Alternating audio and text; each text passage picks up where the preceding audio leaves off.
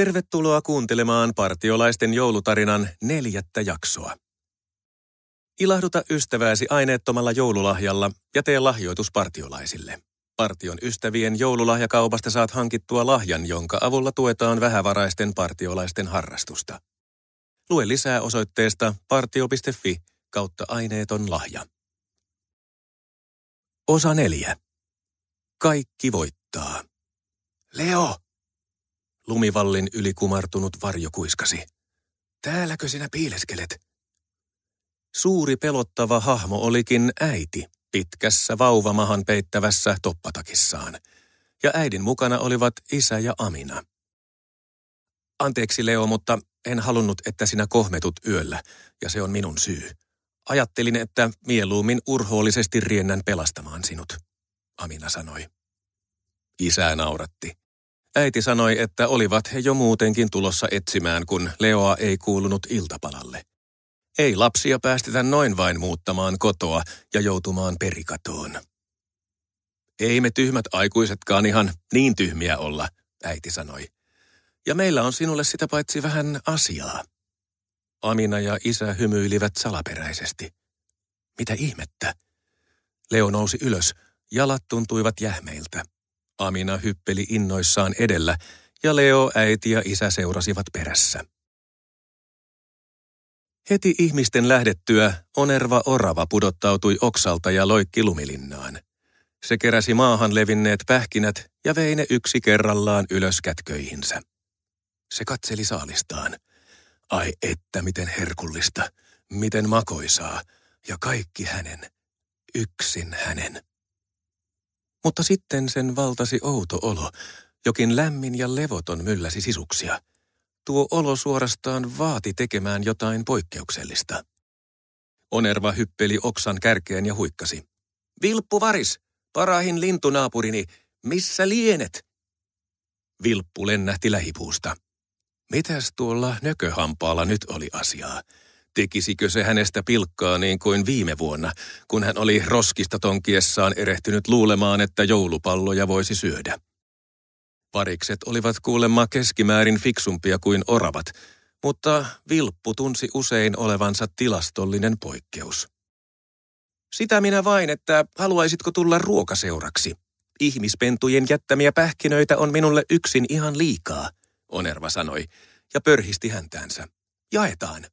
On kohta joulukin ja kaikkea. Mikäs siinä? Vilppu sanoi hämillään. Tänään totisesti tapahtui enemmän yllättäviä asioita kuin sen yksinkertaisessa siivekkään elämässä siihen asti yhteensä. Leo, äiti, isä ja Amina astuivat rappukäytävään. Mutta Leon yllätykseksi he eivät menneetkään kotiin, vaan portaat alas kellarin kerhohuoneeseen, jota tähdittivät jouluvalot ja jonka keskellä seisoi komea kuusi täydessä juhlaasussaan. Ja siellä olivat kaikki. Aminan isä ja Hurtta. Alakerran Jare ja Lumipallo. Essin ja Eeron äiti Seerapusta ja niiden sekarotuinen Artemis. Kerhohuoneen pöydissä oli liinat, tarjolla pipareita ja mandariineja. Naapurit pitelivät käsissään höyryäviä glögimukeja. Joulujuhlat. Miten Leo oli kokonaan unohtanut taloyhtiön joulujuhlat? Eihän sellaisena iltana kannata muuttaa pois kotoa. Lumipallo syöksyi Leoa kohti. Se selvästi tunnisti hänet. Kuulehan, Leo vaan kakkoskerroksesta, Jare sanoi. Minulla olisi sinulle pieni ehdotus. Jare kertoi, että hänellä oli välillä aika paljon puuhaa. Piti laittaa uutta kotia nätiksi, rassata moottoripyörää, hengata bändikämpällä. Mitä jos Leo kävisi silloin tällöin lumipallon kanssa lenkillä? Ihanko oikeasti? Saisinko? Jare nyökkäsi. Opetellaan ensin yhdessä, miten sen kanssa kuljetaan. Mutta joo, kun tulette tutuiksi, niin voisit viedä sitä ulos tässä ihan lähistöllä. Sitten Essin ja Eeron äiti alkoi vuorostaan puhua. Meidän Artemis on tosi arka koira. Sitä harmittaa olla yksin kotona ja se saattaa alkaa ulvoa. Haluaisitko joskus tulla pitämään Artemikselle seuraa, kun meillä venyy työpäivät ja Essi ja Eero ovat harrastuksissa? Leo ei saanut sanaa suustaan. Nyökkäsi vain. Sydän hakkasi innosta ja onnesta. Mutta Aminallakin oli vielä sanottavaa. Koska olet luottoystäväni, saat tietysti hoitaa myös hurttaa, Amina ilmoitti. Kiitos, Leo henkäisi. Kiitos kaikki. No, Jare sanoi, ja suki pulisonkien peittämiä poskiaan.